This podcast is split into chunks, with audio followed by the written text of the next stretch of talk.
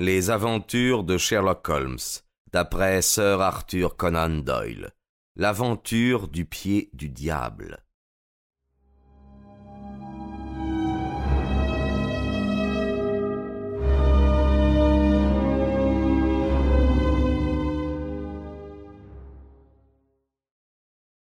Vous m'avez fait appeler, monsieur Holmes. J'ai reçu tout à l'heure votre billet et je suis venu, bien qu'en réalité euh, je ne vois pas pourquoi j'obéirais à une convocation de vous. Nous pourrons sans doute éclaircir ce point, répondit Holmes, avant la fin de notre entretien. En attendant, je vous remercie infiniment de votre acquiescement courtois. Vous voudrez bien excuser cette réception en plein air, mais mon ami Watson et moi, nous avons presque complètement terminé un chapitre additionnel à ce que la presse appelle l'horreur des Cornouailles, et pour l'instant nous préférons une atmosphère pure. Peut-être puisque l'affaire que nous avons à discuter vous concerne d'une manière très intime, Vaut-il mieux que nous soyons en mesure de parler sans que des indiscrets écoutent aux portes?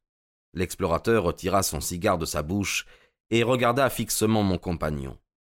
Je me demande bien, monsieur, de quelle affaire me concernant de manière très intime vous pourriez m'entretenir. Du meurtre de Mortimer Trégénis, répondit Holmes. Pendant un moment, je regrettai que nous ne fussions pas armés. Sterndal était devenu rouge brique, ses yeux étincelèrent, les veines noueuses et passionnées de son front se gonflèrent. Il avança d'un pas vers mon camarade en serrant les poings. Heureusement, il s'arrêta, et au prix d'un violent effort reprit son contrôle nerveux. Le calme rigide qu'il manifesta me parut plus dangereux que son explosion de colère. J'ai si longtemps vécu parmi les sauvages et loin de la loi, dit-il, que d'une certaine manière, je suis une loi pour moi-même. Vous feriez bien, monsieur Holmes, de ne pas l'oublier, car je ne désire pas vous nuire. Je ne désire pas non plus vous nuire, docteur Sterndal. La preuve, c'est que, sachant ce que je sais, je me suis adressé à vous et non à la police. Sterndal s'assit, dominé pour la première fois peut-être de sa carrière aventureuse. Dans l'attitude de Holmes, il lisait une assurance et une puissance invincibles. Notre visiteur, tout en parlant, ouvrait et refermait sans cesse ses grosses mains. Que voulez-vous dire? Si c'est de votre part un bluff, monsieur Holmes, vous n'avez pas choisi le bon partenaire pour votre jeu. Inutile de continuer à battre les buissons. Droit au but, que voulez-vous dire? Vous allez le savoir, répondit Holmes et la raison pour laquelle je vais parler et que j'espère qu'à ma franchise succédera la vôtre. Ma prochaine démarche dépendra entièrement de la nature de votre défense. De ma défense? Oui, monsieur. Mais ma défense contre quoi? Contre une inculpation de meurtre sur la personne de Mortimer Trégéniste. Sterndal passa son mouchoir sur son front. Ma parole, dit-il, et vous insistez. Tous vos succès sont-ils basés sur un prodigieux pouvoir de bluff? Bien, le bluff, répliqua fermement Holmes, est de votre côté, et pas du mien, docteur Léon Sterndal. Pour vous le prouver, je vais vous énumérer quelques-uns des faits qui sont à l'origine de mes conclusions. À propos de votre retour de Plymouth et de cette expédition d'une partie de vos bagages en Afrique, je ne dirai rien d'autre que ceci. J'ai senti tout de suite que vous étiez l'un des éléments qui devaient entrer en ligne de compte dans ma reconstitution du drame.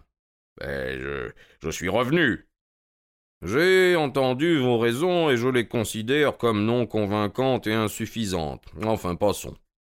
Vous êtes venu ici pour me demander sur qui portaient mes soupçons, j'ai refusé de vous répondre. Vous vous êtes alors rendu à la cure, vous avez attendu dehors quelque temps, puis vous êtes rentré chez vous. Mais comment le savez-vous? Bien, je vous ai suivi. Je n'ai vu personne. C'est en effet ce à quoi il faut vous attendre quand je vous suis.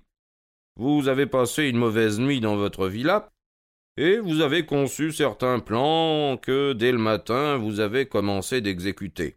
Ouvrant votre porte au petit jour, vous avez rempli votre poche d'une sorte de gravier rougeâtre qui forme un tas près de votre grille.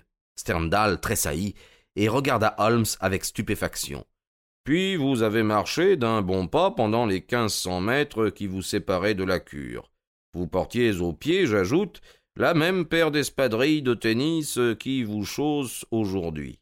Parvenu à la cure, vous êtes passé par le verger et la haie latérale pour arriver sous la fenêtre du locataire Trégénis.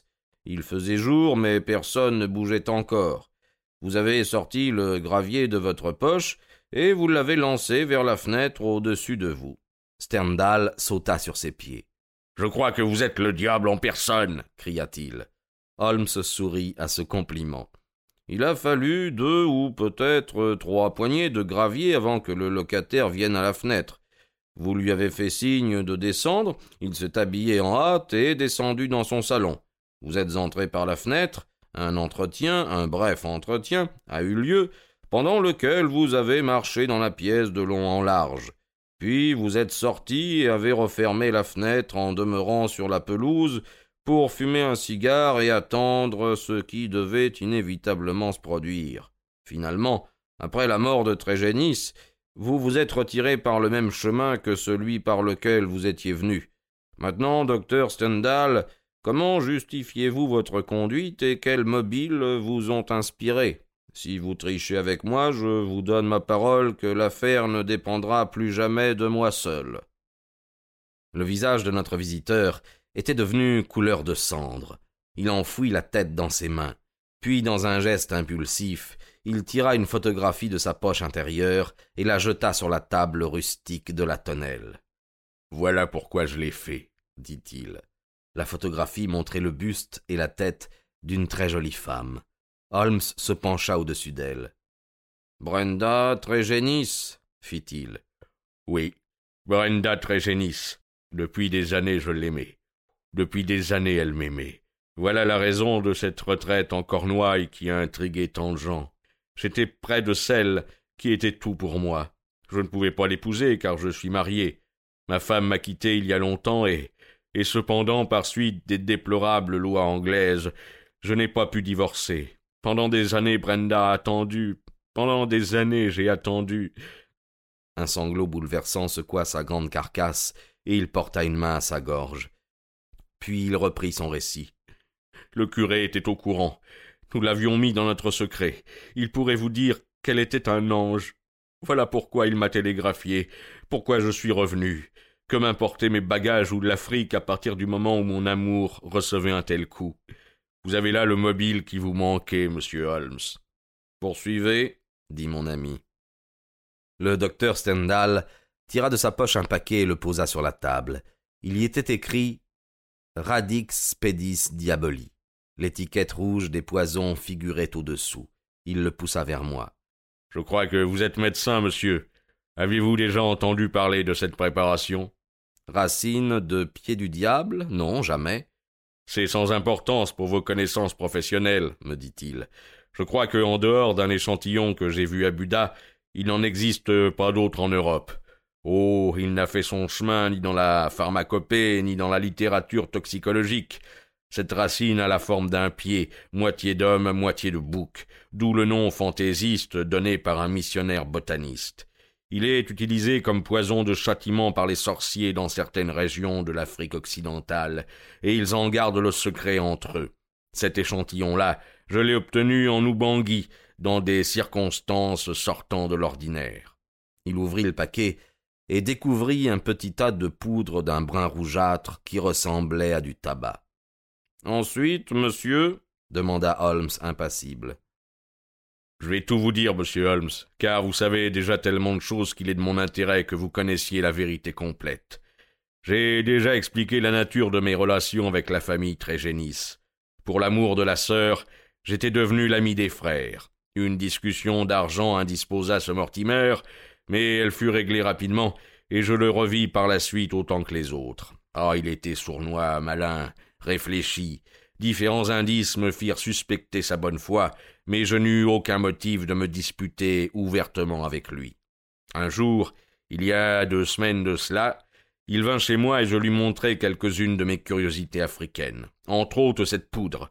Je lui racontai ses propriétés étranges, comment elle stimulait les centres du cerveau qui contrôlent l'émotion de la peur, et je lui dis que la folie ou la mort scellait inéluctablement le destin du malheureux indigène soumis à cette épreuve par le prêtre de sa tribu.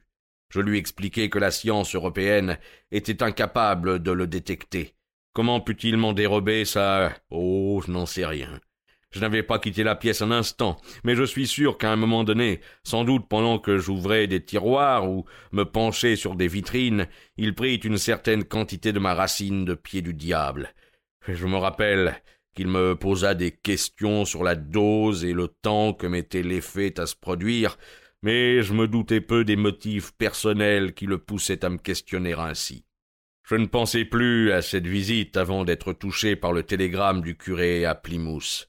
Le scélérat avait cru que j'étais déjà en mer et que je resterais en Afrique pendant plusieurs années. Mais je revins séance tenante. Quand j'appris les détails, je fus certain que mon poison avait été utilisé.